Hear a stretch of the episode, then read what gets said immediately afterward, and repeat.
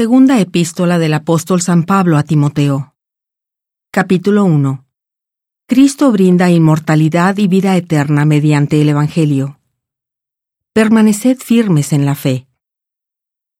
Pablo, apóstol de Jesucristo por la voluntad de Dios, según la promesa de la vida que es en Cristo Jesús, a Timoteo, amado Hijo.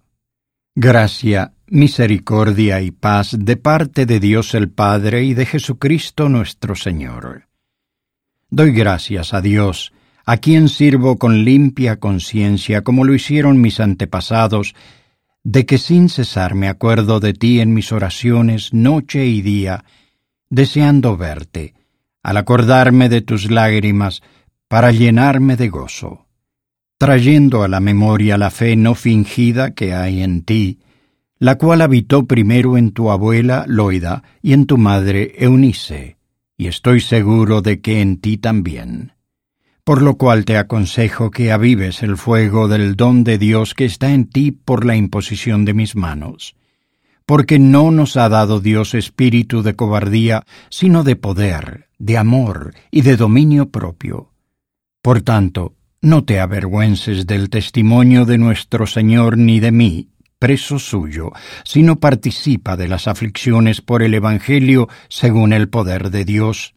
Quien nos salvó y llamó con llamamiento santo, no conforme a nuestras obras, sino según su propósito y su gracia, la cual nos fue dada en Cristo Jesús antes del principio de los tiempos, pero ahora ha sido manifestada por la aparición de nuestro Salvador Jesucristo, quien quitó la muerte y sacó a la luz la vida y la inmortalidad por medio del Evangelio del cual yo fui constituido predicador y apóstol y maestro de los gentiles. Por lo cual asimismo padezco esto. Pero no me avergüenzo, porque yo sé a quién he creído y estoy seguro de que es poderoso para guardar mi depósito para aquel día.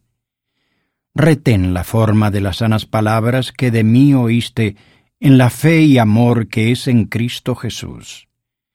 Guarda ese buen depósito por el Espíritu Santo que mora en nosotros. Ya sabes esto, que me han abandonado todos los que están en Asia, entre quienes están Figelo y Hermógenes. Conceda el Señor misericordia a la casa de Onesíforo, porque muchas veces me trajo alivio y no se avergonzó de mis cadenas sino que cuando él estuvo en Roma, me buscó solícitamente y me halló. Concédale el Señor hallar misericordia cerca del Señor en aquel día. Y cuánto nos ayudó en Éfeso, tú lo sabes mejor.